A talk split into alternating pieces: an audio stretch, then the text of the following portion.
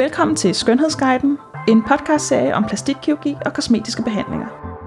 Denne episode handler om en behandling, der bliver talt meget om, men som de færreste egentlig ved, hvordan fungerer, nemlig brynløft med Botox.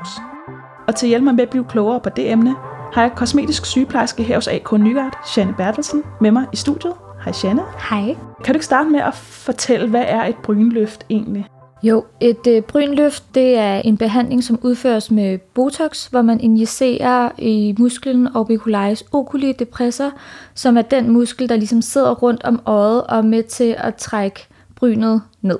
Så musklen trækker brynet ned, og så injicerer man Botox i den muskel, og hvad er det så, det gør?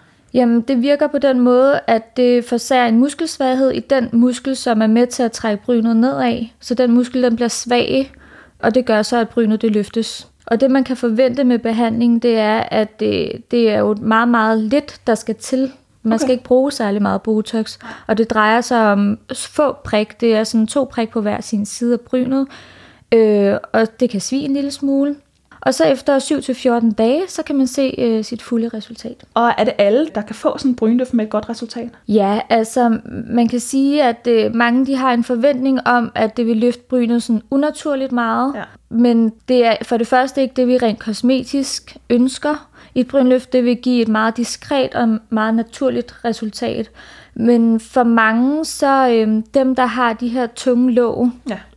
Der kan det være en rigtig god idé at begynder at forebygge det med et brynløft. Så det vil sige, at i forhold til, at man skal have for eksempel opereret sine øjenlåg, så er brynløft noget, man kan bruge tidligere i livet? Ja, det er sådan en forebyggelse, inden man skal have en eventuel operation. Okay. Det er selvfølgelig sådan, at i de fleste tilfælde, så er det ikke tilstrækkeligt med Botox, så er det kirurgi, der skal til. Det bruger jeg rigtig meget tid på at informere og vejlede mine kunder i, når de kommer ind til mig.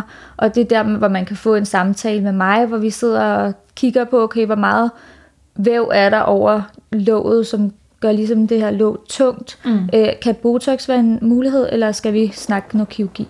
Har du mange, der kommer ind til dig og direkte efterspørger et brynløft med Botox? Ja, jeg synes, der er flere yngre, der efterspørger det, fordi det er ligesom også blevet en tendens, at man har set det på Instagram, og der er rigtig mange, der får det her brynløft, som ligesom giver et mere, et lidt mere løftet bryn, og det er også, det er måske noget, der er lidt moderne lige for tiden, men vi skal også passe på, at vi ikke løfter brynet for meget, fordi det er faktisk ikke det, vi ønsker sådan rent kosmetisk, hvis det skal se pænt ud, og der skal være balance og harmoni med ansigtet. Og det er jo sådan noget, du kan vurdere som kosmetisk sygeplejerske. Ja, lige præcis. Og der er også en begrænsning for, hvor meget man kan løfte brynet med Botoxen.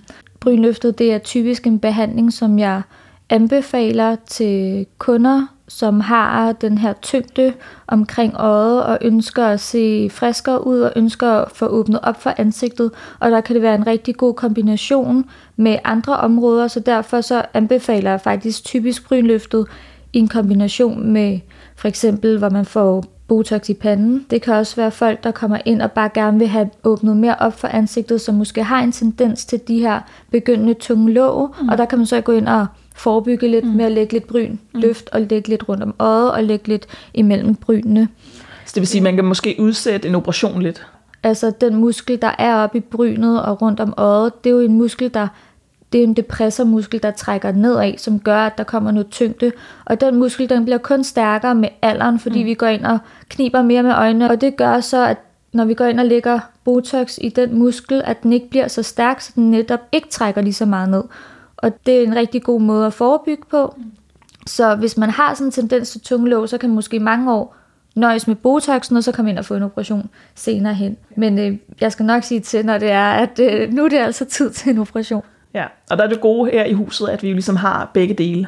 Jamen, det er virkelig luksus. Det gør bare, at man kan give kunden den fulde og den perfekte behandling, og man kan vejlede dem 100%, at man ikke skal sidde og tænke, at jeg har kun den her ene mulighed, og så er det bare, det skal bare lykkes. Ja. Altså, der er bare nogle gange, hvor Botoxen ikke er nok, hvor der skal noget mere permanent til. Også rent økonomisk for folk, at man ikke smider penge efter, jeg ved ikke, hvor mange injektionsbehandlinger, og så er det måske i virkeligheden lige så mange penge, man skulle lægge, hvis man skulle have fået foretaget en operation i stedet.